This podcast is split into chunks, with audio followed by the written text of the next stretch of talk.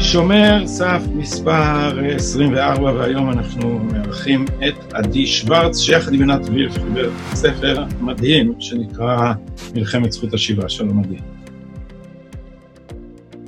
אהלן גדי. אני רואה שאנחנו בטיפה דילי, אבל אנחנו נסתדר איתו, אז אני אעשה דיסקליימר קטן, נכון? כי אני לא מכיר אותך פה בפעם הראשונה, את דעתי על הספר הבאתי בהרחבה, כתבתי עליו ביקורת במוסף הספרים של הארץ, זה יצא לפני, כמה זמן זה? שנתיים כבר? משהו כזה? שנתיים, כן. וחוץ מזה, אני, אנחנו מכרים וידידים כבר, כבר הרבה זמן, אז אובייקטיביות אין כאן, ואף על פי כן מסתבר שאני לא היחיד שחשב שהספר הזה הוא טוב, הוא תורגם לאנגלית, ביג פנפייר, נכון? אתה ועינת הייתם בזום טור מהבית, around the world, כמה, כמה הופעות היו לכם? לפחות שלושים, אולי יותר, אה, הרבה פעמים יותר מפעם אחת ביום, די הרבה. ראיתי שבחלק מהם לבשת חליפה ועניבה, לבעת המסודר. לאמריקאים זה יותר. נכון. יש לך, אתה יכול להראות לנו... ארצות הברית, אתה לא יכול. אתה יכול להראות לנו איך נראית הכלה? הספר? כן, יש לנו פה את הכלה, הכלה מספר אחד, שזה הגיליון ה... זה הספר בעברית שיצא לפני שנתיים. והייתה לכם תמונה של נתניהו עם הספר ביד, נכון? היה איזו תמונה על הגג, עם האצבע כאילו תופסת איפה את המקום שהוא בדיוק הפסיק לקרוא. כן? נכון, נכון מאוד, וזה רגע שיראו שנייה. כן, זה הספר שיצא עכשיו. חזקים מאוד בעטיפות אלה שעשו לכם, זה יותר יפה מהעברית. כן, הרבה אמרו. תתחדשו. זהו. תודה רבה. ואתה ועינת, בעצם שניכם באים מחוגי השמאל, עינת יש את מפלגת העבודה, הייתה ועודה אני חושב, ואתה היית פעם כתב בהארץ, לא בלטת, איך לקרוא לזה לרעה, בתור איזה פשיסט בהתאבות.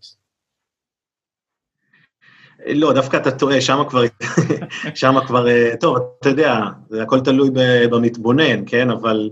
בשנים האחרונות, עבדתי בארץ בין אלף תשע מאות תשעים ותשע ל-אלפיים ותשע, בשנים האחרונות שחפפו די לחשיבה המחודשת שלי על הסכסוך ולמסקנות העגומות שהגעתי אליהם לגבי הסיכויים פה של שלום עם שכנינו, אפשר לומר שההתפתחויות האלה לוו בחמיצות מסוימת מצד הקולגות שלי ב... לספסלי המערכת, אבל בסדר, אתה יודע. אבל לא יצרו את צעדיך, אני, אני תמיד, יש לי המון ויכוחים עם עיתון הארץ, כמו שאתה יודע, ואני תמיד מקפיד לומר, כי זה נכון, שמעולם לא צנזרו אותי, לא ניסו להטות את דעתי, לא אה, השתיקו שום דבר, גם אתה חווית דבר כזה, אתה היית כתב מהמניין, אני פרילנס בדעות, זה אותו דבר אולי. אז תראה, יש פה כמה רמות, קודם כל יש את הרמה של עמוס שוקן, שזה המול שמעולם, עבדתי שם עשר שנים, מעולם לא אמר לי מילה אה, מה לכתוב או מה לא לכתוב, זה ברור. אה, לאחר מכן יש שכבת האורחים הבחירה, שפה אה, לי יצא, לי הזדמן לעבוד עם חבורה של אנשים מאוד מאוד מקצועיים, אה, זה היה בזמנו של דיוויד לנדאו, והעורכת שלי, יש פה שורה ארוכה, אני לא רוצה להגיד כדי שאני לא אשכח אף אחד, הבעיה המרכזית שאתה נמצא בתוך הבניין, זה דווקא מהקולגות שלך, כאילו האנשים הדרג, אתה יודע, הכתבים מן השורה, והעורכים מן השורה, שיש בהם אחידות מחשבתית, שאגב הלכה וגברה, כלומר, זה, זה תהליך שהלך והחריף, אם פעם יצא לי לכתוב ספר על, על התהליך הזה, זה לא היה ככה ב-תשעים ותשע, וזה הלך והחריף, ממכלול של סיבות, העדריות הזאת, ואתה יודע, כל מי שלא חושב אותו דבר, תשמע, אתה כבר לא בחבר'ה, זה, יש בזה גם עניין חברתי, אתה גם דיברת על זה, אני חושב בכל מיני הזדמנויות, זה תהליך לא פשוט, שאתה בעצם מאבד את, ה, את, ה, את התמיכה ואת הקולגיאליות של הסביבה, אבל אתה צודק, מעולם, מעולם לא... תראה, הדבר הכי גרוע שקרה זה, שאם רציתי לעשות פולו-אפ על משהו, אז אמרו לי, תשמע, זו פחות מעניין וזה, אבל לא... אף פעם לא שינו לי דעות, או אמרו לי מה לעשות, זה לא. ואז עזבת, והיו לך שנות wilderness, או לפחות אני זוכר שקראתי פוסטים שלך, נדמה לי בפייסבוק או בבלוגים, וקראת לעצמך תחקירן עצמאי, עיתונאי עצמאי, וכתבת דברים מאוד מעניינים, שאתה אומר, איך דבר, דברים כאלה לא, לא היו בעיתון. אני, אני לא, אין לי שום דבר כרגע ספציפית שאני זוכר שקראתי, אבל זה היו דברים כבר בכיוון של... אני אזכיר לך. הפלסטינים פניהם לא לשלום. תזכיר, כן. נכון, אז, אז זה גם היה כיוון, אבל גם נורא התעסקתי עם כל הנושא של עיתונות. למשל, יצא מדי שנה, עדיין יוצא, דוח חופש העיתונות, נדמה לי, של Freedom House, שבזמנו היה נחשב לארגון, שאתה יודע, גם ה-State Department, וכולם חשבו, כל שנה כשמדברים, ישראל ירדה בדירוג, עלתה בדירוג, הייתה איזו שנה שפתאום ראיתי ש- שישראל ירדה בדירוג, ואמרתי לעצמי, מה, מה, מה, מי, מי כתב את זה? על, על סמך מה הוא כתב את זה? וכנראה הייתי אחד היחידים ש... באמת קרא את הדוח, אתה יודע, כי הם מוצאים את הבולטים, את ה... ישראל מבין המדינות הלא, אני יודע מה, לא חופשיות. אז בחדשות ערוץ שתיים ובוויינט ובכל זה אומרים, ישראל לא מבין, אף אחד לא תורח לקרוא את, ה... את הדוח. אז בעוונותיי אני דווקא אוהב את כל הדברים האלה, וקראתי את הדוח, ודרך אגב, יש להם איזו מתודולוגיה שלמה, שהם אמורים לדבר עם פרופסורים לתקשורת, ואמרתי, מי זה הפרופסורים האלה לתקשורת שחתמו על זה? ובקיצור, בתחקיר בסוף הגעתי לבן אדם שכתב, לא ידע מימינו ומשמאלו, דיברתי איתו, הוא לא איש תקשורת, הוא קיבל את העבודה מאיזה מישהו שקיבל את העבודה, בקיצור, to make the very long story short, כי ראיתי על זה די הרבה, התברר שכל התחקיר, כל הדוח הזה של הסטייט, זה לא סטייט דיפרטמנט, אבל זה דוח שמסתמכים עליו, אחראי עליו יזהר באר, שאני לא יודע אם אתה יודע, אבל או הצופים והמאזינים שלנו, מנהל איזה רשת תקשורת כזאת חצי מחתרתית, איש שמזוהה עם השמאל, השמאלי ביותר שקיים, וכל פיפס הכי קטן, כמובן מבחינתו זה עדות לזה שזה קץ הדמוקרטיה, ואתה יודע, אנחנו מכירים, זה היה בערך לפני שתים עשרה שנה, עשר שנים, אז אנחנו אה, בקץ כבר די הרבה זמן, כמו שאתה יודע, אה, וזה זה למשל עשה הרבה רעש, כי באמת אנשים, פרידם האוס, דרך אגב, ספגו אה, מהלומה קשה, אז אני שמעתי כל מיני ריקושטים מאנשים אחרים, שהם, היה להם מאוד מאוד קשה, כי זה מאוד פגע באמינות שלהם, מתברר שהם פשוט אה, עשו צחוק מהעבודה במקרה הזה. וזה בעקבות הפרסום שלך. כן. ועוד כהנה וכהנה דברים שאספתי. בסוגריים על המדדים האלה, כי אני לא עוקב ברמת הפירוט שאתה עוקב אחרי המדדים של הדמוקרטיה. המדדים של הדמוקרטיה זה המדדים של הניידים. זה המדדים, הם בעצם מודדים ליברליזם ולא דמוקרטיה, וכשאתה עוקב אחרי ישראל, בדירוג הזה, אז אנחנו אמנם מדרדרים, כי הם שואלים את פי המשפטנים, אבל כשאתה מסתכל על התמונה הכללית, אתה מגלה שבעצם אחד הקריטריונים שלהם לעוצמת הדמוקרטיה, זה כוחו של, ועצמאותו של בית המשפט. עכשיו, הדבר הזה אין לו נקודת היפוך, זאת אומרת, הוא לא, הגרף שלו לא עולה ויורד. ככל שבית המשפט יותר חזק, ככה זה יותר דמוקרטי. בקיצור, ככל שיש דיקטטורה משפטית יותר עזה, ככה הדירוג הדמוקרטי שלך יותר גבוה. עכשיו, אני התמצאתי את עצמי במצב מצחיק מבחינה זו. אני רואה שעד עכשיו שכחתי למקם את המיקרופון, אז אני מקווה ששמעו אותנו בסדר עד הלום. מצאתי את עצמי במצב מוזר, מפני ש... מפני שאני כל הזמן נאבקתי באלה של קץ הדמוקרטיה וקץ הדמוקרטיה, ואמרתי, זה שטויות שזה קץ הדמוקרטיה, אבל לאט לאט התחלתי לחשוב שבאמת הדמוקרטיה הישראלית הולכת ומתרוקנת מתוכן בגלל המשפטוקרטיה הישראלית. זאת אומרת שככל שהדירוג שלנו בדמוקרטיה עולה, כך יש לנו פחות ופחות דמוקרטיה בעצם. אז עוד איזה תחקירים אחרים היו לך? התעסקתי הרבה מאוד עם כל הנושא של האשמות בפשעי מלחמה, שזה תחום שבן דרור ימיני עוסק בו המון, אבל גם לי, גם אני עסקתי בכל מיני נושאים כאלה, לנסות לראות, אתה יודע, זה היה גם עיראק, גם אפגניסטן, כל מיני, איך אני אקרא לזה, inconsistencies, כן? כל מיני דאבל סטנדרד, יחס אחד לישראל, ויחס אחד, אתה יודע, לכל שאר האומות הדמוקרטיות, לא, לא דיברנו על רוסיה וסין, ובאמת זה הביא אותי להתעסק, גם הייתי, אתה יודע, הגעתי לכל מיני מפגשים עדיין, עדיין הזמינו אותי לכל מיני מפגשים פלסטינים ולמשלחות, אתה יודע, מכיר את כל הטור הזה גם של הזה. שם באמת במסגרת הזאת יצא לי, זה סיפור שגם כן פרסמתי ועשה הרבה עדים, הצטרפתי למשלחת של עיתונאים שוודים שעשו פה בישראל, ישראל, זה היה גם כן כבר לפני עשר שנים, אני חושב, ואחת מהם, אחת מהשוודיות, הייתה פלסטינית.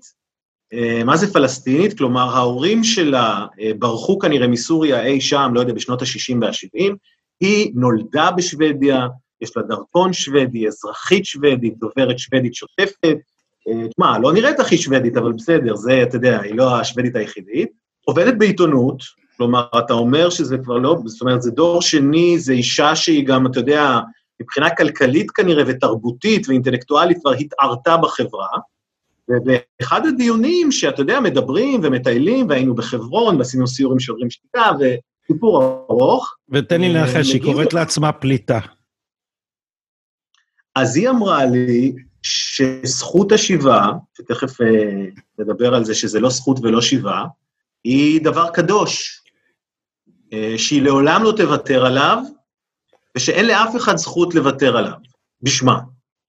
ואני חייב להגיד לך שבאמת ישבתי, ככה הסתכלתי אליה, ככה, אתה יודע, במין עיני עגל, ואמרתי, למען השם, כאילו, א', ממתי בכלל מדברים בהסכמים פוליטיים, אתה יודע, אני מכיר, קדושה זה קשור לעניינים אחרים, כאילו, עניינים פוליטיים, אז יש מסע ומתן, מבטרים, לא מבטרים, אתה יודע, התפיסה, זאת הייתה התפיסה שלי, שאישה כולה, אתה יודע, מחזיקה אזרחות שוודית, זה אחד הפספורטים, אני חושב שכל פליט בעולם, היה, אתה יודע, מנשק את הידיים והרגליים של ראש ממשלת שוודיה, הוא היה נותן לו פספורט, והיא מחשיבה את זה כמשהו שבלתי ניתן לוותר עליו. אז אמרתי, רגע, אם ככה היא מדברת, מה, אתה יודע, כל החבר'ה בלבנון, בעין אל חילווה, ובסבא ושתילה, ובעזה, ו... כלומר, זה היה אחד הרגעים שבהם הבנתי בצורה הכי עמוקה, אה, עכשיו, מה, מה לה בכלל ולזה? כן, היא מתנהלת לשם בשוודיה ביום-יום, מה, מה, מה בכלל כאילו הדבר הזה? אם ככה היא מדברת, אמרתי לעצמי, אוקיי, פה אנחנו עומדים בפני בעיה, שסדר הגודל שלה הוא בכלל, אתה יודע, לא בישראל ולא בעולם, לא, אני חושב, לא הבינו את העומק שלה. ופה בעצם זה התחיל אצלי את הכדור שלג הזה, אפשר לומר, שהתגלגל והוביל אותי למחקר, ובסופו של דבר גם, גם לספר, ואז גם חברתי לעינת שעוסקת בזה, ב, אתה יודע, במסלול שלה עוד בכנסת וכן הלאה, זה מה ש... יצר את, ה... את הספר. זה בעצם התהליך שהוביל לכתיבת הספר. אז נתחיל מה... מהליבה, מפני שאם צריך לסכם את הספר במשפט, הספר אומר, רבותיי, ה... לא רק התוכנית הפוליטית של הפלסטינית, או התקוות הפוליטיות של הפלסטינים, נשענות על זכות מרכאות נפרדות השיבה, אלא שזה ליבת האתוס התרבותי שלהם, כלומר הזהות הפלסטינית, התנועה הלאומית הפלסטינית, בנויה כולה סביב מיתוס השיבה הזה, ולכן אין, זה לא משהו שיש אה, טעם לדון או להתפשר איתו, כי זה בכלל לא סכסוך טריטוריאלי, מטרת התנועה הלאומית הפלסטינית איננה עצמאות, האנשים האלה רוצים לחזור, ב-אחת תשע ארבע, החלטה אחת תשע ארבע של האום, זה סעיף אחד מתוך החלטה ארוכה שאתם מצטטים בספר, אומר לבתיהם, האנשים האלה מסתובבים עם מפתח. אז, אז, אז מכאן אה, נובע שבעצם אין דרך להתפשר עם התנועה הלאומית הפלסטינית. אני, אני מגזים? תראה, בעצם הדרך להתמודד, כלומר, זה גם תהליך שאנחנו עברנו במהלך העבודה על הספר, כי אתה אומר, אוקיי, יש לך בעיית פליטים, בסדר? אתה יודע, הסכסוך הישראלי-ערבי, עם כל הכבוד, הוא לא כזה מיוחד, אגב, מספר הנפגעים בו הוא לא כזה גדול, היו גם פליטים במקומות אחרים. כלומר, אם אתה זוכר את כל התהליכים של ברק וקלינטון וזה, ניסו כל הזמן למצוא את הנוסחה הגואלת, אז חמשת אלפים ייכנסו, ונעשה משהו סימבולי, כלומר, כמובן, הצד הישראלי שכל כך השתוקק להגיע להסכם, אמר, אתה יודע, אז ניתן להם חמשת אלפים כל שנה, ונמצא כל מיני נוסחאות, כי המחשבה הישראלית הייתה מחשבה פרגמטית, ואז גם במהלך, ה... במהלך התחקיר אנחנו הבנו שאי אפשר להפריד בין העיסוק הזה בפליטים, לבין כל איך שהפלסטינים תופסים את הסכסוך.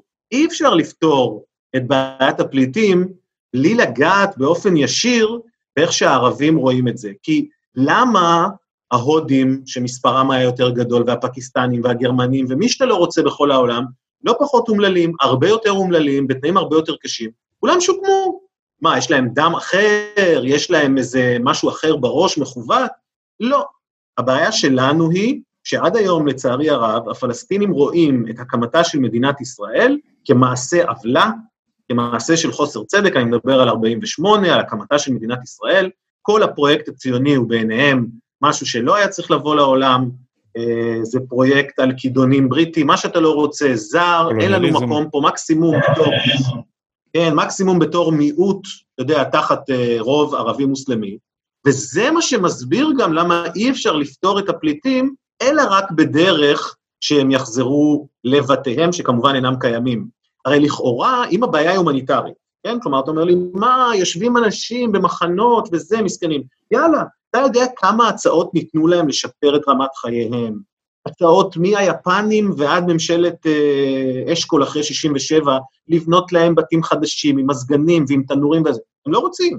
זה לא בעיה הומניטרית. הם רוצים חזרה את הבית שלהם, כי מבחינתם המצב הנכון, האידיאלי, פלסטיין, פלסטינה, אה, הייתה במצב אידיאלי לפני הקמתה של מדינת ישראל, ולשם אנחנו צריכים לחזור.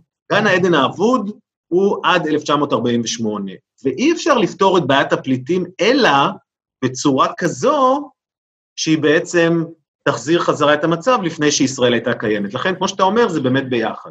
עכשיו רק אני רוצה להגיד משהו לגבי מה שאתה אומר על, על uh, הסיכויים של ה... הגעה איתם להסכם. תראה, נכון להיום, אי אפשר להגיע איתם להסכם. מה שהם מבקשים, זה שישראל תכיר בכך, שלמיליונים של בני אדם, תשאל את אונר"א זה חמש או שש מיליון, תשאל את הפלסטינים זה תשע מיליון, כי גם הידידה השוודית שלנו ממקודם רוצה לחזור. אף, אף מדינה בעולם ריבונית, בטח שלא ישראל, לא יכולה לאפשר, שהסכם שלום, ייתן זכות חוקית, כל כך הרבה אנשים להיכנס למדינה שלנו. לכן ברגע הזה, אי אפשר להגיע עם הפלסטינים לשלום. התהליך שעינת ואני מנסים לצייר, והוא תהליך איטי, אנחנו לא בטוחים שהוא יכול להצליח, זה תהליך של עשורים, תהליך שכולל שינוי ב- ב- באתוס של הפלסטינים, הוא, או בוא נגיד ככה, התנאי לזה שאי פעם יהיה פה שלום, זה שהם יקבלו את זה שיש פה מדינה ליהודים.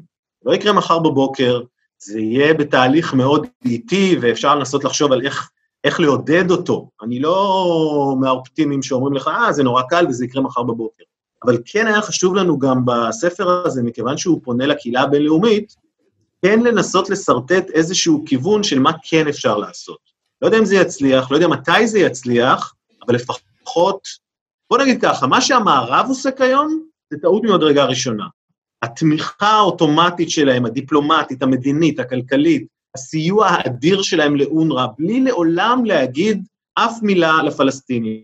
אתה יודע, כמוני בדיוק, ויש בישראל ארגונים שעוקבים אחרי כמות הכסף, למשל שהאיחוד האירופאי שם במדינת ישראל, שהיא ממילא מדינה דמוקרטית ויש בשיח וכן הלאה, על עידוד שיח זכויות, נכון? הם מממנים ארגונים, אן ג'י או'ס, בכמויות אדירות. האם אפשר לבקש או לראות שהאיחוד האירופי יממן ולו ארגונון קטנטן אחד בשטחים הפלסטינים, אני כבר לא מדבר על עזה, כן? אבל פה ברמאללה, בשכם, פה, ברמאללה או בשכם, שידון בשאלה הזאת. האם האירופאים לא יכולים לקחת על עצמם לפתוח שיח בחברה הפלסטינית כדי שהם יבינו, הם לא הולכים לשוב לשום מקום, שיבנו את החיים שלהם, שיפסיקו להתעסק באיך להרוס את מדינת ישראל, ויתחילו להתעסק בבניית העתיד שלהם. למה האיחוד האירופי לא עושה את זה? למה האיחוד האירופי במקום זה, שופך מאות מיליונים של דולרים, לחנות אנשים שלא פליטים כפליטים, ולתחזק את זה הלאה והלאה. כלומר, זה סוג הדברים שאנחנו מדברים עליו, איך בכל זאת מנסים לייצר איזשהו שינוי בתוך החברה הזאת. אז השינוי צריך, עובר דרך, אתם חוזרים על זה הרבה פעמים בספר, לרדת מאונר"א.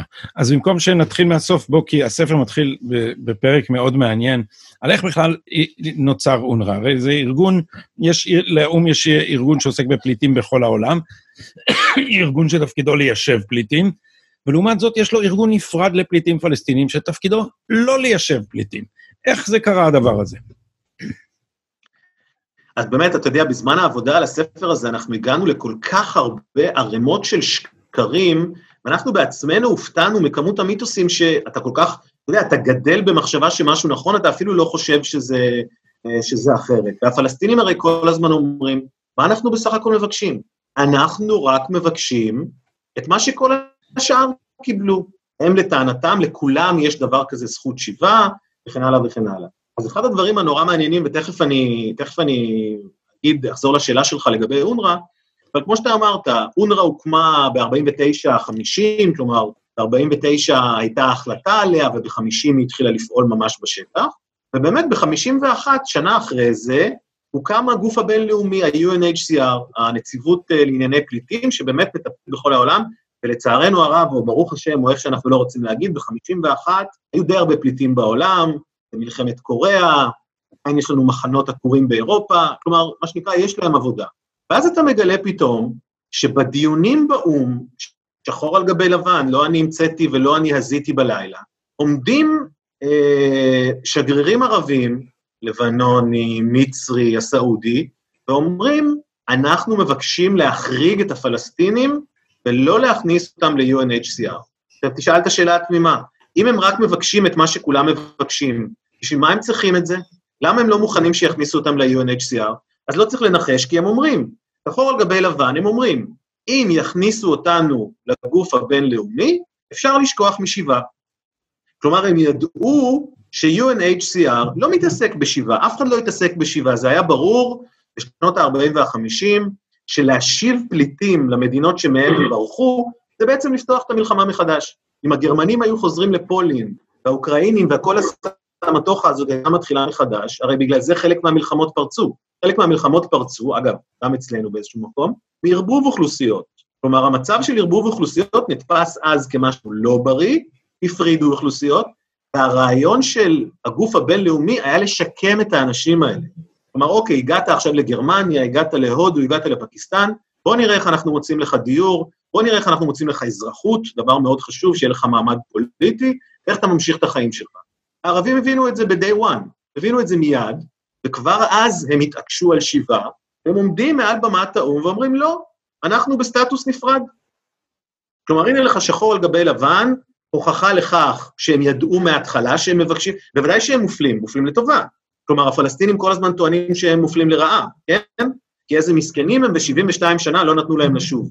לא חברים, אתם מופלים לטובה מרגע הראשון, קשתם, אה, מה שנקרא, אפליה חיובית, וקיבלתם אותה. אבל גם האפליה היה, המדינות הערביות שביקשו את הבקשות האלה, היו מאוד מאוד גלויות בנימוקים שלהם, ששיבה זה האמצעי, והמטרה זה גלגול לאחור של התנועה הציונית, זאת אומרת המטרה היא השמדת ישראל, זה הנשק, וכל עוד לא מוותרים על השיבה, אז זה גרדום שמחזיקים בו מעל צווארה של התנועה הציונית. בדיוק. צריך לזכור שבין ארבעים ותשע ל-שישים ושבע אין כיבוש, אין שטחים, אין הר גילו ואין שום דבר. ובאמת אם אתה מסתכל, כל מדי שנה, גם אבא אבן וגם גולדה מאיר שהיו שרי חוץ, העיסוק בפליטים, איפה לשקם, זה העיסוק המרכזי. שים לב שברגע שבאה מלחמת ששת הימים והכניסה אלמנט חדש למשוואה, כלומר עוד טענה לכאורה לקליימס שיש לערבים נגד ישראל, אז פתאום יש עיסוק גם בזה, אבל עד שישים ושבע לא היה, ולכן הפליטים באמת היו הסיפור המרכזי.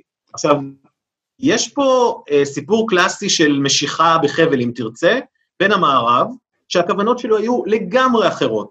האמריקאים, אחרי מלחמת העולם השנייה, תוכנית מרשל, אותם כל מה שמעניין זה שקט ויציבות. המזרח התיכון מבחינתם זה אזור שנותן נפט לאירופה. הפחד הגדול שלהם זה שזה נופל לידיים של הסובייטים. תזכור שאנחנו מדברים על תקופה שהבריטים פה עוד מנהלים, זה המלך פרוק, זה המלך עבדאללה, זה כולם פה, אתה יודע, שליטים די, אפשר לומר, כמעט וסלים, והם מפחדים מאוד מהפיכות קומוניסטיות. יש עדות של כאן שר החוץ האמריקאי בסנאט או בקונגרס, והוא אומר, כרגע יש שבע מאות אלף פליטים פלסטינים, זה יותר מכל הצבאות של כל מדינות ערב ביחד. כלומר, הוא מעיד פה על זה שזו סכנה ביטחונית, אם הסובייטים תלתו עליהם, ואתה יודע, זה היה הפחד, אז ארצות הברית צפויה לקאוס במזרח התיכון. איך אנחנו נמנע את זה? נשפוך עליהם כסף. המחשבה האמריקאית, אתה יודע, שהיא עבדה מצוין באירופה, אחרי זה עבדה טוב מאוד בקוריאה, בואו נתחיל להגיד להם, אתה יודע, נבנה להם תוכניות, שיקום, בינוי, נתחיל להחזיר אותם לחיים. זה, אתה יודע, השיטה האמריקאית קלאסית של בעצם פתרון בעיות פוליטיות באמצעות שינוי, מה שנקרא המצב הכלכלי, תוך התעלמות מוחלטת מה, אתה יודע, מהשאיפות והמאוויים הפוליטיים המאוד עמוקים של, ה, של הסביבה. נורא מהר, אפילו אנחנו הופתענו, ב-אלף תשע מאות חמישים ושתיים, אתה כבר מוצא, חמישים ושתיים זה שלוש שנים, אתה יודע, עוד לא הספיקו לעשות כלום, אתה כבר מוצא מברקים שרצים מפה, מאמן למשל לוושינגטון, שגריר האמריקאי בירדן, שהוא אנטי-ציוני מובהק, התנגד לתוכנית החלוקה, כי חשב שהיא טעות, באמת, לא בדיוק אה, אה, אוהד גדול של ישראל, והוא כותב מכתב לוושינגטון, לסטייט דיפארטמנט, והוא אומר, חבר'ה, כל האונר"א הזה זה בזבוז זמן, הפלסטינים עצמם לא משתפים איתנו פעולה, מדינות ערב לא משתפות איתנו פעולה, זה בזבוז זמן, זה בזבוז כסף, אני מציע, אתה יודע, לעשות משהו אחר עם הכסף, זה אלף תשע מאות חמישים ושתיים, לא השתנה הרבה, אנחנו היום ב-עשרים עשרים, אונר"א לא רק שהיא לא אה, תרמה שום דבר, הזיקה מאוד בתהליך הזה הרב שנים, אבל התמונה הייתה די ברורה מההתחלה, המערב רצה לשקם, הערבים עשו כל דבר, כל שביכולתם, כדי שזה לא יקרה. הסיבה היא סיבה פוליטית, כמו שאמרת. ולפני שאני אני רוצה משם לקחת לך לרגע לתאר לנו איך עובדת אונר"א, כי, כי זה גם אחד הדברים המעניינים בספר, הרזולוציה שאתם מגיעים אליה, אבל קודם כל את הסיפור המדהים הזה, אני לא זוכר את שמו של האיש בפתיחת הספר, שייך טוב לב שרצה באמת בסביבות, בסביבת יריחו, נכון, להתחיל לשקם את הפליטים. ספר לנו בקיצור את הסיפור המסמר השיער הזה. אב, אתה יודע מה, אני, אני חייב לספר קצת, אם ככה, גם על הסיפור, על ה-behind the scenes.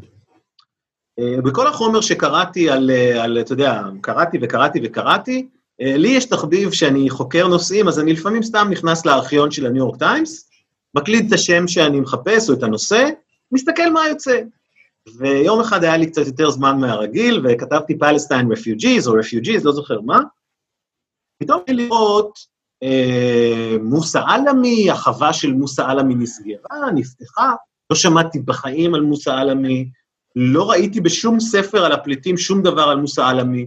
התחלתי להסתכל, מצאתי בניו יורק טיימס, אה, Arab Moses, כן?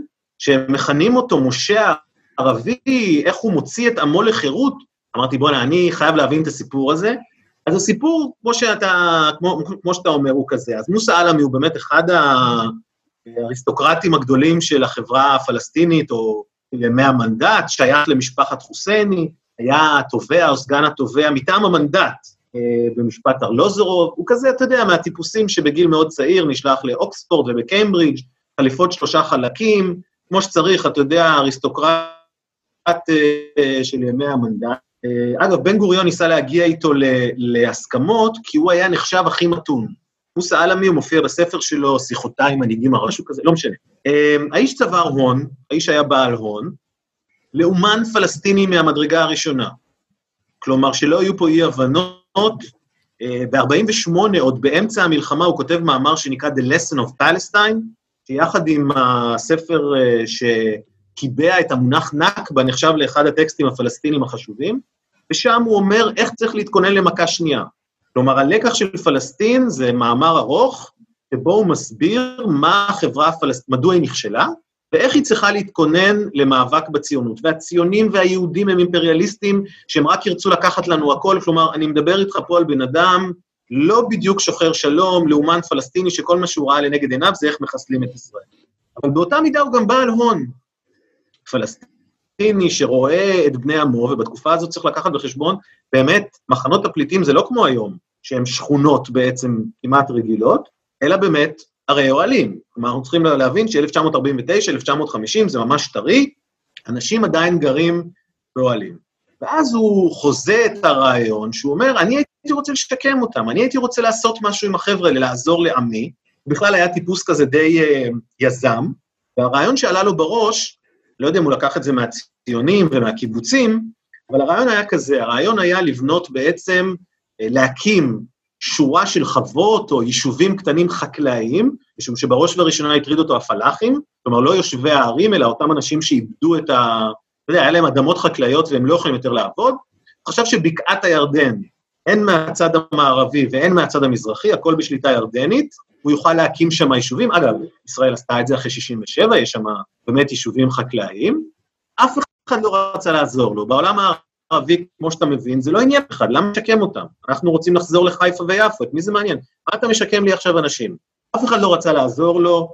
בסוף, איכשהו הוא משיג מהמלך הירדני, זה האדמה ליד ים המלח, אמרו לו, מה אתה, מה אתה רוצה לעשות חקלאות ליד ים המלח? כלומר, התיאורים הם מאוד יפים, יש שכבה של מלח על פני האדמה, והוא שם רוצה לבנות זה. בסוף אפילו ציוד, ציוד הנדסי כדי לחפור לא נותנים לו, והוא אשכרה חופר עם הידיים, עומד שם ומוציא עם דלים, מביא אנשים ממחנות הפליטים, חופרים, חופרים, חופרים, עד שיום אחד באמת יוצאים מים מן האדמה, הוא כנראה חפר מספיק עמוק.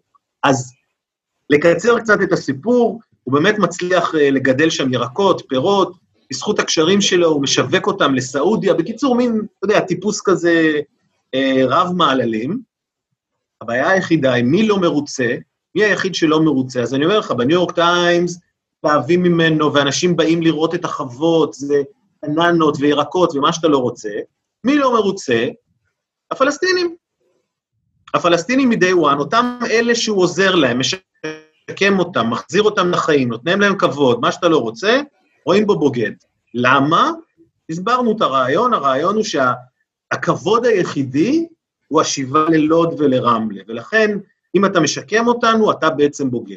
אז בהתחלה זה מתחיל על אש קטנה, שהוא ממומן על ידי האימפריאליזם והציונים, אתה, אתה יודע, מכיר את כל הדבר הזה, עד שב-אלף תשע מאות חמישים וחמש, ממש כמה שנים, דרך אגב, הוא הפרויקט שיקום היחידי שהיה אי פעם.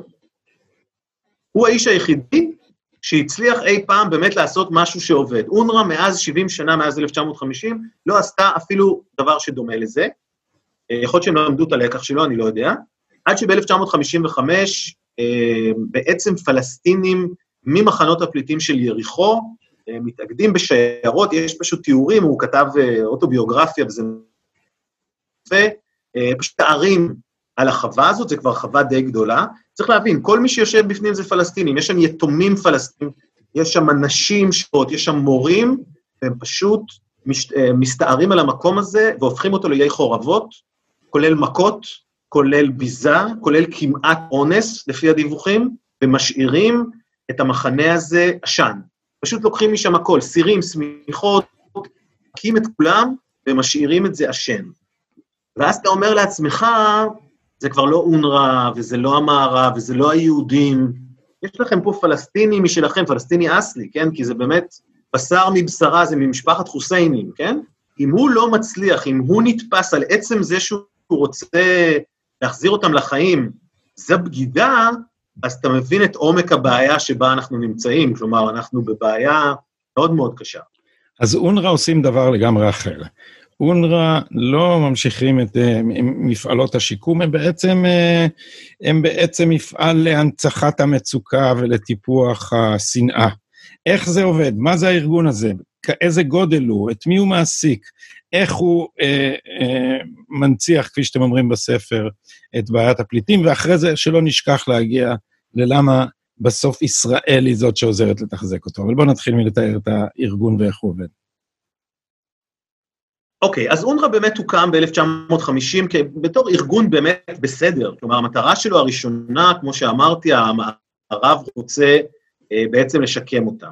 היום במהלך השנים אונר"א עובר טרנספורמציה מאוד רצינית, אה, באונר"א יש שכבה דקה מאוד מאוד מאוד קטנה של אולי זה, זה בודדים ואולי עשרות של אה, כוח אדם בינלאומי, שזה יהיה המנכ"ל שלהם שצריך, אה, או הנציב איך שהם קוראים לו, הוא זה שצריך לדאוג לתרומות, יהיה לך את הדובר של אונר"א, ראשי המשרדים שלהם, אונר"א פועלת אך ורק במזרח התיכון, בעזה, ביהודה ושומרון, ירדן, לבנון וסוריה, אז יש בכל אחד מהמקומות האלה מין מפקדה, וזהו, תשעים ותשע נקודה תשע אחוז של העובדים באונר"א הם פלסטינים, שכבר זה דבר מאוד מאוד חריג בשביל ארגוני אום, בטח אם אתה משווה את זה ל-U N H C R, אין מצב כזה שבו, הרי רק, אפילו מבחינה מוסדית, אתה כבר מבין שאנשים רוצים לתחזק את העבודה שלהם. כלומר, אם אנשים מקבלים שכר... כמה אנשים? כמה יש? יש שלושים אלף. שלושים אלף עובדים באונר"א, רובם המכריע זה בתחום החינוך. למעשה, אונר"א היום זה מערכת חינוך ובריאות. מה שהם עושים זה לתפעל בתי ספר, כלומר מורים, באלפיהם, כמו שאתה מבין, ומרפאות, רופאים, אחיות וכן הלאה. זה אונר"א. למה זה ארגון כל כך שלילי ומה הוא עושה? קודם כל, הגדרת הפליט שלו, מי הוא פליט פלסטיני, היא ייחודית בעולם. יש, כמו שאתה יודע, את אמנת הפליטים, היא תקפה לכולם, סודן, בנגלדש, לא משנה איזה atrocity, איזה, איזה, אה, כן, איזה אה, זוועה עברת, אתה כולך זה, ויש את הפלסטינים. הם אה, במעמד שונה, אה, למשל, אני אתן לך כמה דוגמאות, אה, שמחריגות אותם לטובה, שוב, אה, בעולם מקובל, שברגע שאדם שהוא היה פליט, מקבל אזרחות של מדינה חדשה, מעמדו נפסק. כלומר, אתה לא יכול להיות באותו זמן גם פליט וגם אזרח, זה מה שנקרא בית, כן? כי הרעיון של פליט זה שאין לך מדינה, אז אם יש לך אזרחות, יש לך. אז אצל הפלסטינים זה המקום היחידי בעולם, שיש לך אנשים, וזה שתיים נקודה שתיים מיליון, כלומר, מתוך החמישה וחצי מיליון שאונר"א מחשיבה כפליטים פלסטינים, שתיים נקודה שתיים מיליון, שזה ארבעים אחוז, גרים בירדן. כל האנשים האלה... הם אזרחים של ירדן, הם לא סתם גרים בירדן, הם ממש אזרחים של ירדן. נכון. בהחלט, מ-אלף תשע מאות חמישים, כל האנשים האלה הם אזרחים של ירדן, וזה לא אזרחות סתם, זה אזרחות אפקטיבית מלאה, הזכות לבחור ולהיבחר, הם יכולים לצאת את המדינה ולחזור, אנשים היו פוליטיקאים, שרים, פלסטינים ממלאים תפקידים בכירים, כלומר, זה לא אזרחות, אתה יודע, בצחוק, זה אזרחות מלאה. אז כבר יש לך ארבעים אחוז מהאנשים שבכלל לא היו אמורים להיות פליטים. אונר"א עושה דבר שלא קיים בעולם, וזו הענקה אוטומטית של מעמד פליטות לצאצאים, בעצם עד עולם. בעולם מקובל דבר אחר.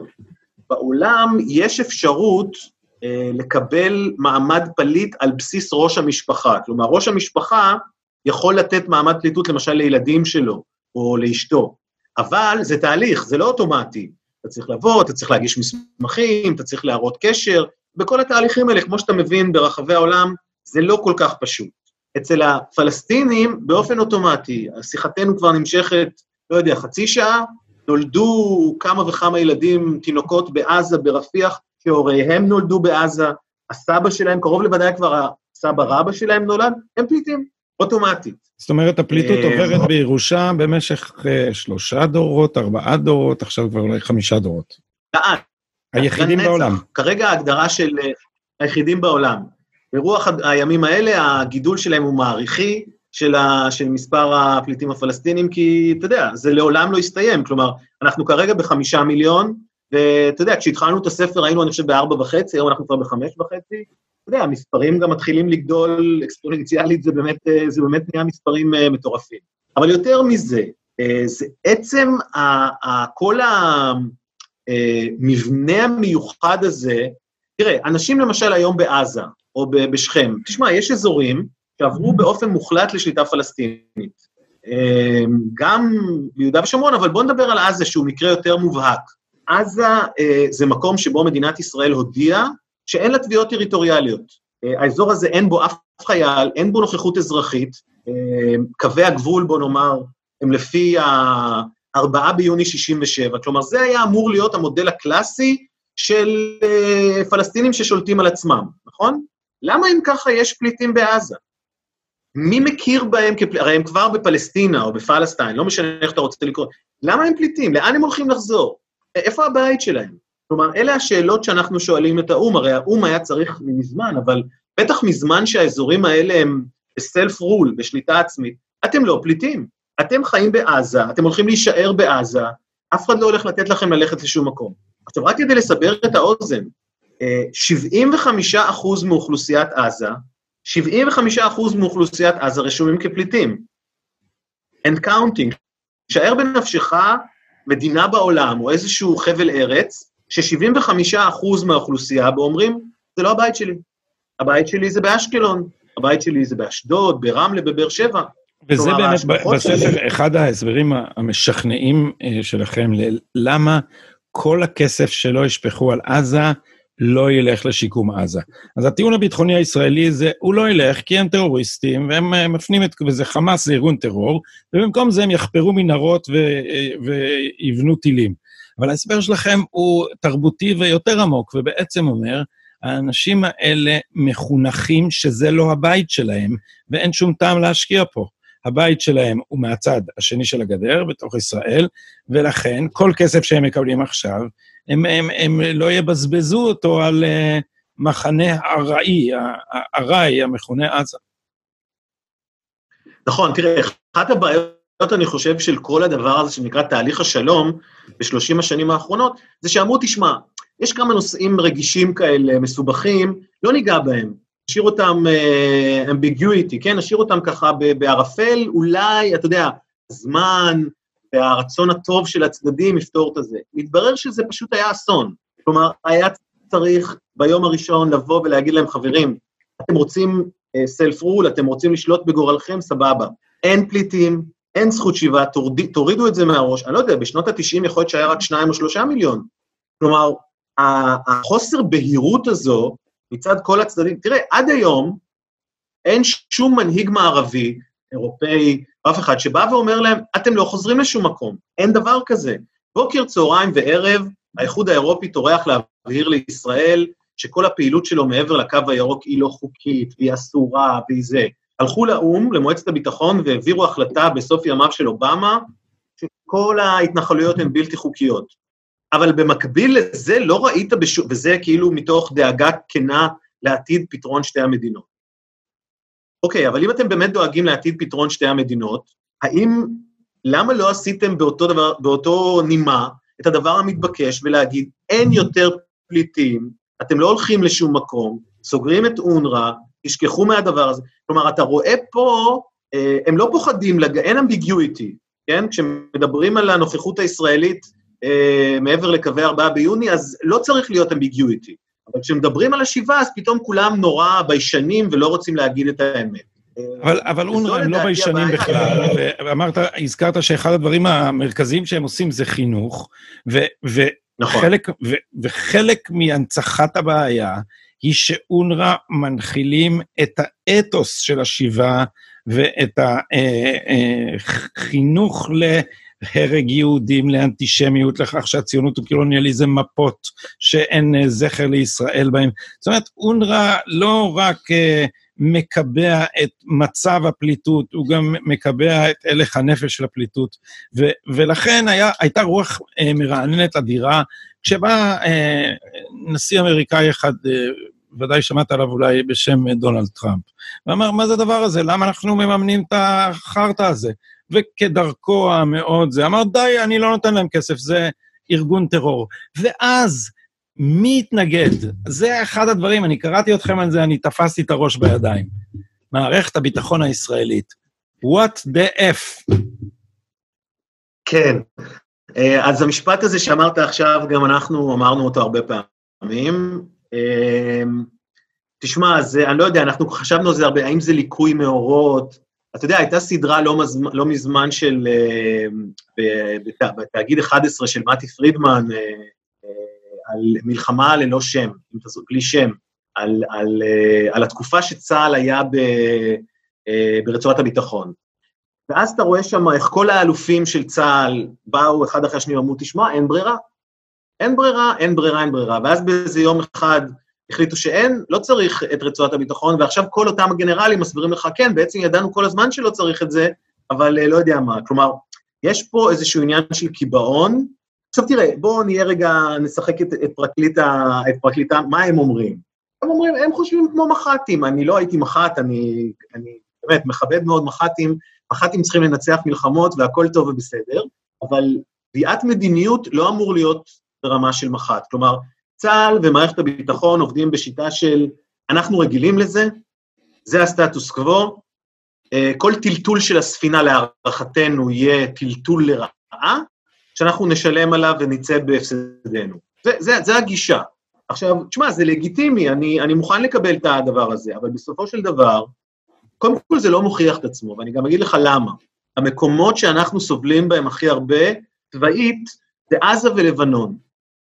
עזה ולבנון הם שני המקומות שבהם אחוז הפליטים הוא הגבוה ביותר באוכלוסייה. כלומר, זה לא מקרה. העובדה שאז ה-שבעים וחמישה אחוז מהאוכלוסייה שם הם פליטים, זה לא נפטר על ידי הפלסטר הגמומי הזה שנקרא אונר"א, כן? כלומר, הטיעון של הצבא לא מחזיק.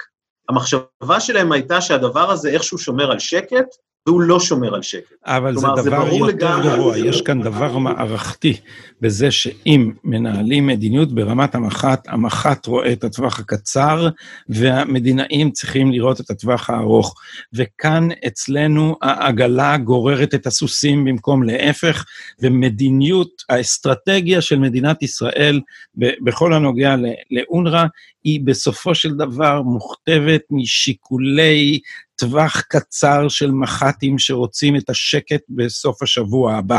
לא מדבר, לא באופן אגואיסטי בסוף השבוע בבית שלהם, אלא בגזרה שלהם. הם רוצים שלא להזיז פה שום דבר שעלול לעשות פיצוצים, והתוצאה היא שהטווח הקצר והטווח הקצר, ואנחנו הופכים בעיה שהיא כבר כרונית, לבעיה הולכת ותופחת כמו גידול סרטני. אז אני לסיום רוצה לשאול אותך, אם נגיד שאתה עכשיו קובע את המדיניות, מה ישראל צריכה לעשות כדי להתחיל לפרק את המוקש הענק הזה? תשמע, ישראל הייתה צריכה אה, לקפוץ על העגלה של דונלד טראמפ, ובמקום ללכת ולתדרך לבושתנו, אה, בקומה ארבע עשרה במגדל בקריה, לעשות סבב של שגרירים מהאיחוד האירופי ולהתחנן בפניהם שיחזירו מימון, ואני עומד מאחורי המילים האלה. ואם אתה רוצה תכף סיפור על מחתים, אז אני גם יכול לספר לך. אבל במקום הדבר הזה, לקחת את היוזמה של טראמפ, ועינת ואני, יצא לנו לשוחח עם לא מעט אנשים אה, סבירים בבירות אירופיות, יש עם מי לדבר, כלומר, אם הקייס היה מובא בצורה רצינית, והיינו מציגים את, ה, את העובדה שהארגון הזה, כמו שאתה אומר, הוא, הוא הרסני, אגב, למדיניות המוצהרת של האיחוד האירופי. האיחוד האירופי רוצה שתי מדינות, לא יהיו שתי מדינות אף פעם, אם הפלסטינים מתעקשים על שיבה. אז מה שצריך היה לעשות זה להניח את העמדה קצרת הטווח של מערכת הביטחון, לצאת במערכה דיפלומטית, כי בסופו של דבר זה המדינות התורמות. יש משהו כמו חמש, עשר מדינות תורמות, זה גרמניה, אנגליה, בריסל, בוא נגיד, כאיחוד אירופי זה האגוז הקשה ביותר לפיצוח, שם אני לא יודע כמה אני אופטימי, אבל יש בכל המדינות האירופאיות, בהרבה מקומות, באנגליה יש שם את בוריס ג'ונסון, הוא כבר לא חלק מהאיחוד האירופי, אם ישראל הייתה, וזה אני, אני, אני די חותם על זה, אם ישראל הייתה יוצאת היום במערכה דיפלומטית, במקום לגמגם סלש להתחנן לכסף, תשמע, אנחנו בעצמנו, אתה יושב עם אה, אה, שגריר של מדינה אירופית, שעה אתה מרצה לו אה, על כל הדבר הזה, הוא מעניין, הוא מבין כל מילה שאתה אומר, ואז אתה בא ואומר, אוקיי, אז מה דעתך להפסיק לממן את הארגון הזה? ואז הוא אומר לך, אבל אתה יודע שחמש דקות לפני שאתם נכנסתם, היה פה נציג של משרד הביטחון שלכם, וזה אמר את ההפך? אתה מבין, זה, זה, מה אני יכול להגיד לו? אני חוץ מאשר לקבור את הראש, אתה מבין? כאילו, מה, מה בכלל אני, אני יכול להגיד לו? אז אני חושב שישראל הייתה צריכה לנהל מערכה דיפלומטית, ואני חושב שיש לה סיכוי. יש לישראל היום ידידות, אוסטרליה, אנגליה, אלה מדינות עם משקל רב, כלומר, אם אנגליה היום מוציאה את המימון שלה עם אונר"א, תשמע, זה גם כסף, אבל זה גם פרסטיג'ה. כלומר, אם לאט הולנד יש מדינות, בנורווגיה, בדנמרק, יש הרבה סיכויים שאפשר לעצור את, ה, את הדבר הזה. רק אני רוצה לתת לך סיפור אחד קטן על המחתים, כי זה אמרת על קצרי טווח. ישבנו, עינת ואני, בחודש אוגוסט אחד, במשרד הביטחון, לא משנה, אני לא אגיד שמות, כי אני לא רוצה להוציא, זה ניבתם רעה, מאוד, מאוד בכיר, ואנחנו נותנים את ההרצאה הקבועה שלנו, מה צריך לעשות, וזה, הימים הם סוף אוגוסט, לפני שאנחנו, לפני שאנחנו מסיימים את, ה, את הפגישה, הוא מסתכל עלינו ואומר, אתם מציעים לעשות את זה לפני החגים או אחרי החגים? בשלב הזה אני, אתה יודע, כלומר, אתה מבין, אנחנו מנהלים סכסוך של מאה וחמישים שנה, אבל כמו שאתה אומר, בסוכות יהיה מהומות, או בשמחת צריך לסגור את הר הבית, אתה מבין, זה ה... זה ה... זה ה... עכשיו, צריך, צריך uh, בכל זאת, אסטרטגיה קצת יותר, uh, שרואה קצת יותר לרחוק. אחרי החגים, עדי, בוא, בוא, בוא, האסטרטגיה הזאת. אתה יודע מה, לפחות היינו... לא, כי אתה גם לא מסתכל בפרספקטיבה, כי אם היית מסתכל בפרספקטיבה, היית אומר, מאה שנה אנחנו נגררים עם זה, נו, עד אחרי החגים נחזיק מעמד. עדי שוורץ מחבר, יחד עם עינת וילף, מלחמת זכות השיבה, בוא נקבע שאנחנו נתכנס עוד פעם אחרי החגים, או בתאריך אחר, לראות מה עושים ואיך אנחנו מתקדמים. תודה רבה לך על השיחה הזאת. סגור. להתראות. תודה, גדי.